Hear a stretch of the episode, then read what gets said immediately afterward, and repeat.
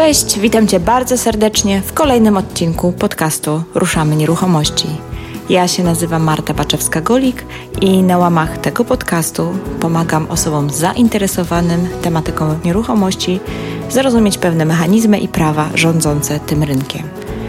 Jeżeli podobnie jak ja uważasz, że najlepiej zdobywać wiedzę od praktyków, a nie od teoretyków, to ten podcast jest dla Ciebie i mniej pewność, że wszystkie przeprowadzone tu wywiady są z ludźmi, którzy wiedzę zdobywali poprzez własne doświadczenie.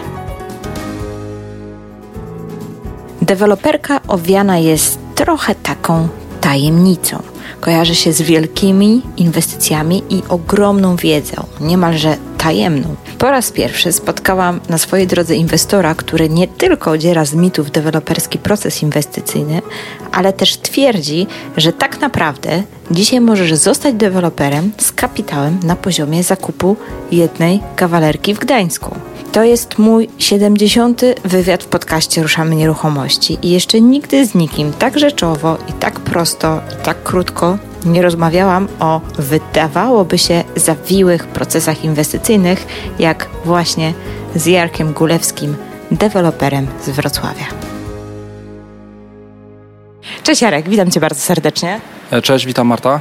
Bardzo mi miło, że gościsz w moim podcaście. Podcast się nazywa Ruszamy Nieruchomości. Nie wiem, czy słyszałeś, słyszałeś w ogóle kiedyś? Pewnie, że słyszałem. Słucham go codziennie. Naprawdę? Akurat. Ale tego odcinka na pewno posłuchasz. Dzisiaj spotykamy się na właściwie już po konferencji hakerów nieruchomości. Miałeś bardzo fajne wystąpienie na temat deweloperki i na co dzień się tym zajmujesz. Ale zanim porozmawiamy sobie, co tam w trawie piszczy, że tak powiem, w świecie deweloperskim, jakbyś mógł się przedstawić, po prostu parę zdań o sobie powiedzieć. Nazywam się Jarosław Gulewski. Od 2006 roku zajmuję się branżą deweloperską. Działkę kupiłem w 2006 roku, budowałem w kryzysie w 2008 roku. Oprócz tego obecnie też y, wynajmuję mieszkania studentom oraz y, pracownikom korporacji. Jednym słowem przeszedłeś już cały cykl koniunkturalny. E, dokładnie, mam jeszcze w planach najem krótkoterminowy od przyszłego roku. Okej, okay, super. A powiedz mi, jak tak wiesz, słowem wstępu, jak zaczynałeś w 2006 roku, to rozumiem, że przetrwałeś załamanie rynku i tak dalej. Widzisz jakieś podobieństwa, bo jest, wiesz, tutaj na konferencji się nasłuchałam, że tutaj jest tyle podobieństw co do tamtego czasu, kiedy się kryzys zbliżał. Jak ty to widzisz, jak to, to czujesz? Na chwilę obecną takiego podobieństwa nie widzę, poza tym, że się tylko o tym mówi. Mieszkania drożeją, ludzie więcej zarabiają. W Polsce brakuje około dwóch milionów mieszkań, także myślę, że rynek jest jeszcze otwarty na co najmniej kilka, może kilkanaście lat. Rozumiem. Czyli jednym słowem deweloperka jeszcze cały czas będzie kwitła. Tak. Nie możemy też zapomnieć o tym, że jeżeli chodzi o ceny mieszkań, ceny w Polsce w porównaniu do cen w dużych miastach na zachodzie, u nas są znacznie niższe, a pamiętajmy, że Polska będzie kiedyś bardzo dobrym krajem, jeżeli chodzi tutaj o życie na przykład niemieckich, holenderskich, francuskich emerytów, dlatego że no, u nas żyje się spokojniej. Żyje się spokojniej, chociaż powiem szczerze, wiesz, ja jestem z Gdańska i, i prowadzę tam agencję nieruchomości i bardzo często się mnie pytają, czy sprzedaję dużo nieruchomości Niemcom. Szczerze powiedziawszy, działam też od 2008 roku i Niemcom ani razu nic nie sprzedałam, więc nie wiem na ile to jest prawda, że oni tu przyjeżdżają. Być może, że tak, ale wydaje mi się, że jednak mimo wszystko to jest mały procent. U Ciebie kupują zagraniczni ludzie? U mnie, jeżeli chodzi o klientów zagranicznych, to głównie kupują e, klienci z Ukrainy, ale pamiętajmy o tym, że te kraje zachodnie typu e, Francja, e, Niemcy mają napływ gości ze wschodu, prawda?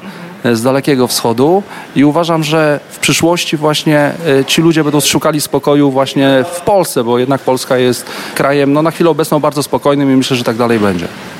No, może tak być, oby, oby. Dobra, to zacznijmy od początku. Zacząłeś w 2006 i co było twoją pierwszą inwestycją? No nie ukrywam, że jeżeli chodzi o działalność deweloperską, to od razu poszedłem na głęboką wodę. E, miałem projekt e, pięciu budynków jednorodzinnych, dwulokalowych w zabudowie szeregowej. Wybudowałem cztery budynki jednorodzinne w zabudowie szeregowej na tej działce, czyli osiem mieszkań, ale dobudowałem też budynek usługowy. Powiedz mi teraz, jakbyś zaczynał, wiesz, z tą wiedzą, co masz i doświadczeniem, którą zdobyłeś przez te wszystkie lata, jakie byłyby twoje pierwsze kroki? Podobne jak w tamtym czasie. Nie zrobiłbym na pewno e, garaży podziemnych ponieważ generuje to dosyć wysokie koszty i na przykład wybudowanie garażu podziemnego na dzień dzisiejszy kosztuje około 4000 zł za metr kwadratowy powierzchni, natomiast sprzedaż tego garażu podziemnego to są 2000 e, zł za metr kwadratowy powierzchni, także zdecydowanie z garażami bym wyszedł poza bryłę budynku, a na tamtej działce taka możliwość wtedy była. To był jedyny błąd, który popełniłem przy tamtej inwestycji. Rozumiem. Wiem, że szkolisz i masz swoje warsztaty z zakresu właśnie deweloperki, więc jakbyś tak mógł zdradzić, jak pomagasz tym osobom, które chcą wejść na rynek i zacząć budować, e, co im doradzasz, od czego zacząć, z jaką gotówką muszą wystartować, jak to wygląda? od czego zacząć? Przede wszystkim od analizy możliwości, prawda? Jeżeli chodzi o nieruchomości, no to nie ukrywajmy, pieniądze są potrzebne. Ja uważam, że na taki start wystarczy około 300 tysięcy i zaangażowanie przede wszystkim. W tej branży najważniejsze jest tak naprawdę spinanie tego całego procesu. Nie trzeba znać się ani na budowie, ani na sprzedaży. Ważne jest, żeby spiąć cały proces inwestycyjny. No i tutaj przede wszystkim na samym początku trzeba zwrócić uwagę na to, żeby dobrze kupić działkę.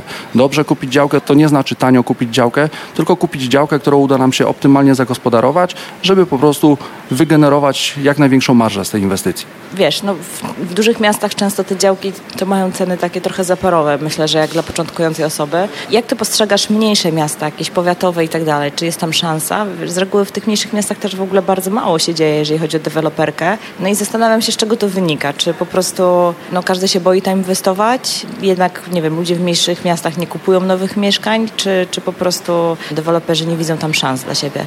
Znaczy ja generalnie buduję w miastach powiatowych i w miejscowościach przylegających na przykład do Wrocławia, ewentualnie do, do miast powiatowych i uważam, że na rozpoczęcie działalności jest to idealny rynek, dlatego że jest po prostu niska stopa e, wejścia, jeżeli chodzi o zakup działki. Także jak najbardziej polecam e, budowę w miastach powiatowych, które też mają bardzo duży potencjał, jeżeli chodzi o nowe inwestycje. Też można generować po prostu dosyć dobre zyski. A powiedz mi, e, dobra działka, wspomniałeś, że trzeba kupić dobrą działkę. Rozwijmy trochę ten temat. Co to znaczy dobra działka? Jakbyś mógł tak troszkę więcej zdradzić. Jak ty patrzysz na działkę, wiesz, zanim pewnie tam pojedziesz, to patrzysz na zupełnie inne parametry.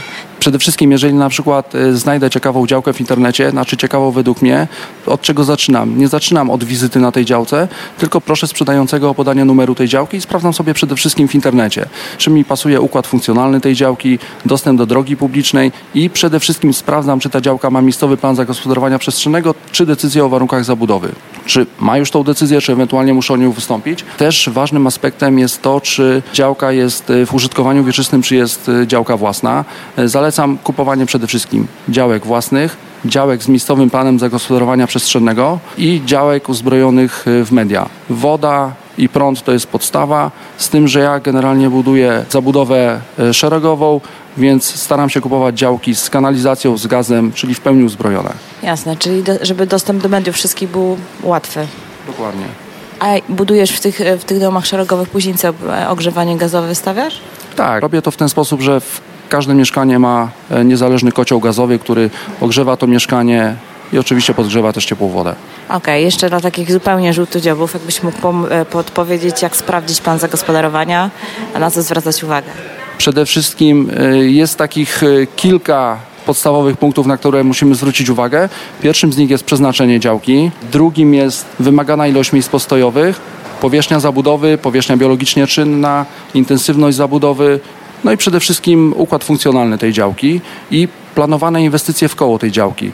E, mam też oczywiście taką checklistę zakupu działki. Wystarczy się zapisać na mojej stronie www.warsztatydeweloperskie.pl do newslettera i tam jest cała checklista, z którą należałoby się udać na zakup takiej działki. Jasne, fajnie. No to na pewno jeszcze tam zamieszczę link do tej strony w opisie do odcinka, także wezmę od Ciebie też tą stronę, bo pewnie osoby, które słuchają, to jest szansa, że na przykład gdzieś jadą, są w samochodzie albo coś, więc, więc e, zamieścimy to w opisie. Super, czyli działkę mamy, dobrze, a później powiedz mi, jak wygląda proces już takiej rozpoczęcia budowy, jak sobie radzisz z ekipami budowlanymi i tak dalej, bo dzisiaj to wszyscy narzekają, że nie ma komu pracować. Spokojnie, zanim zaczniemy szukać ekipy na budowę, to jeszcze musimy uzyskać to pozwolenie na budowę, wystąpić o warunki, czyli przejść jeszcze ten cały proces formalny przed e, rozpoczęciem budowy, aczkolwiek ja po zakupie działki od razu rozglądam się za wykonawcą.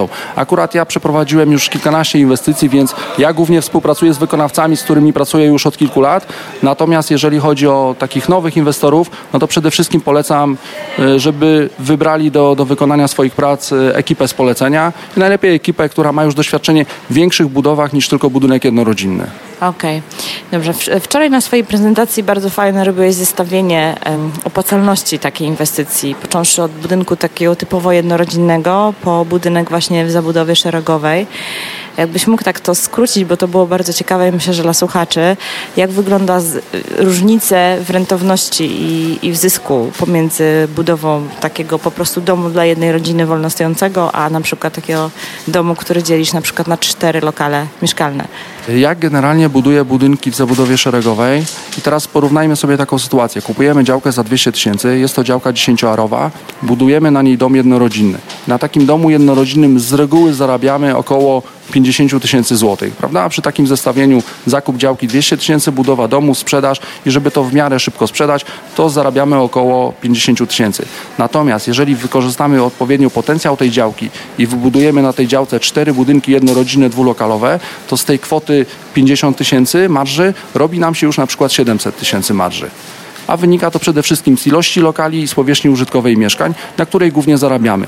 Bardzo ważne jest to, żeby maksymalnie wykorzystać potencjał działki. Czyli jednym słowem, im mniejsze lokale, tym wtedy więcej za metr wychodzi? Dokładnie. Oprócz tego, że wychodzi wtedy więcej za metr, to jeszcze pamiętajmy, że mamy dostęp do większej ilości klientów. Dlatego, że wiadomo, więcej jest klientów, którzy dysponują na przykład gotówką lub zdolnością kredytową na 250-280 tysięcy, niż takich, którzy na przykład y, mogą sobie pozwolić na zakup za 600 tysięcy.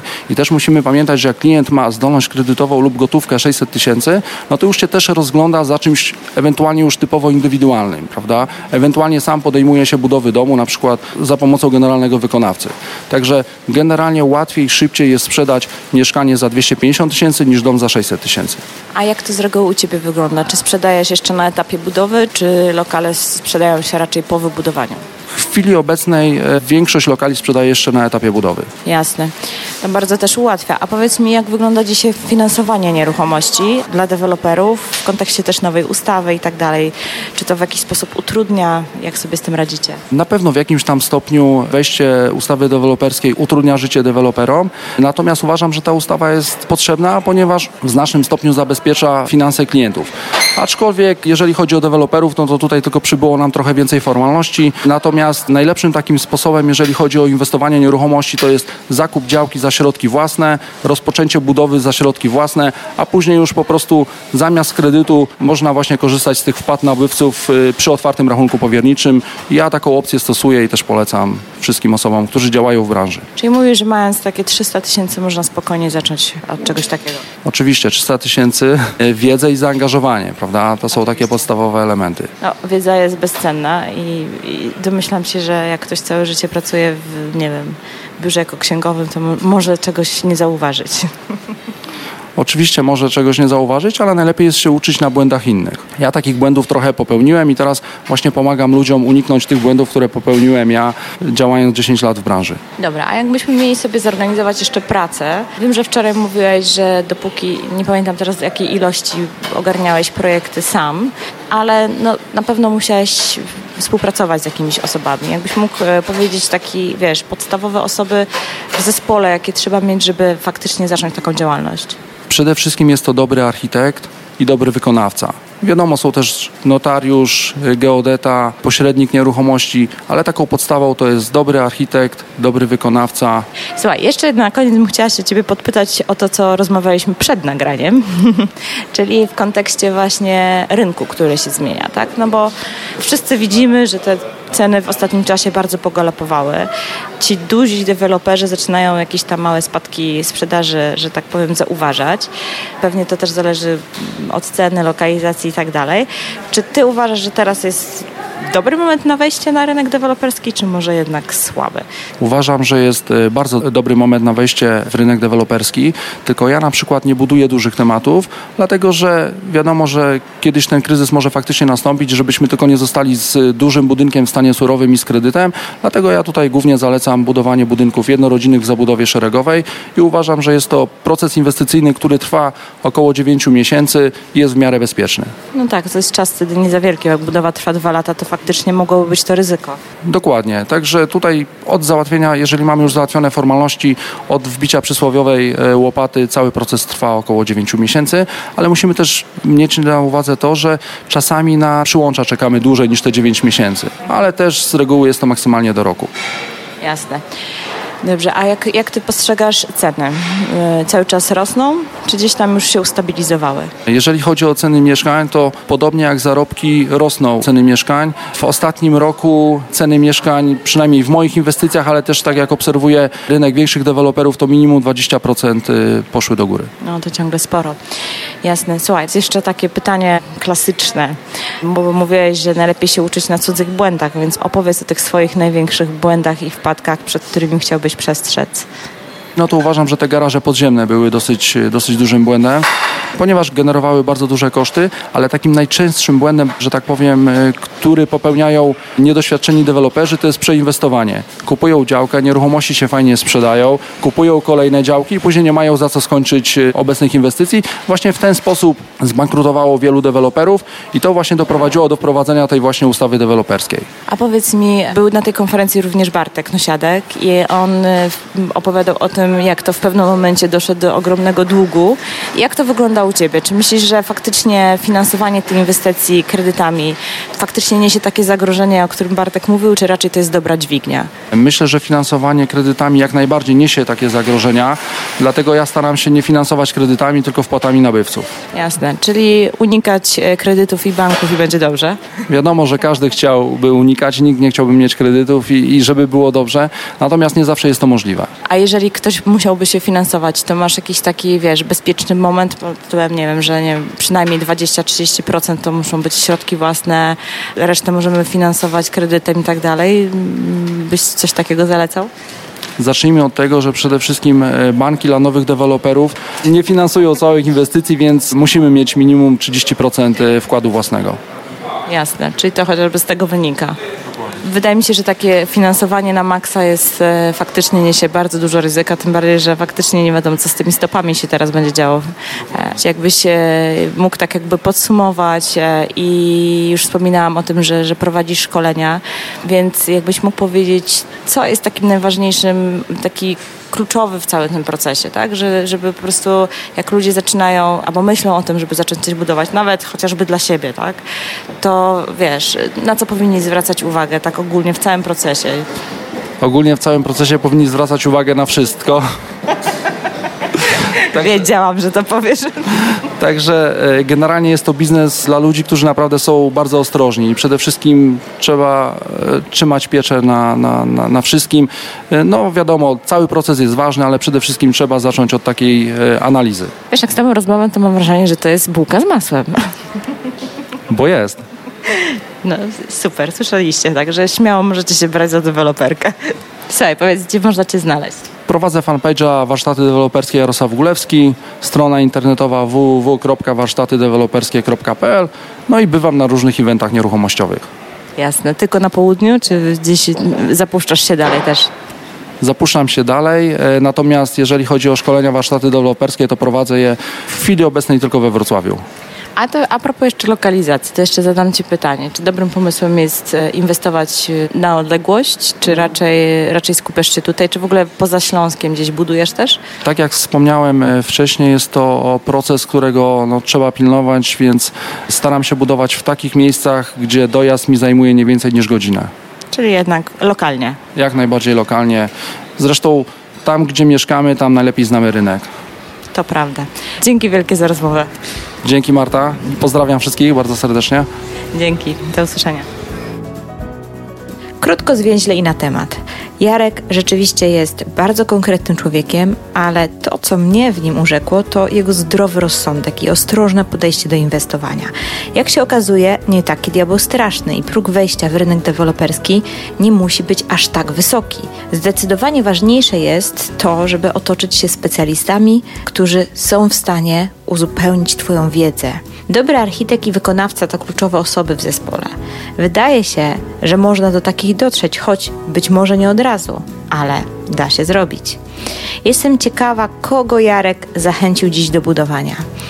Czekam na Wasze komentarze na blogu Ruszamy Nieruchomości lub na Facebooku pod postem z tym odcinkiem. Będzie mi również bardzo miło, jak podasz ten odcinek dalej, zarekomendujesz e, komuś ze swoich znajomych oraz zostawisz swój komentarz w serwisie iTunes lub po prostu tam, gdzie go słuchasz. Linki do warsztatów i do strony Jarka zamieszczę w notatkach do tego odcinka, także znajdziesz je na stronie www.ruszamy nieruchomości ukośnik RN 70.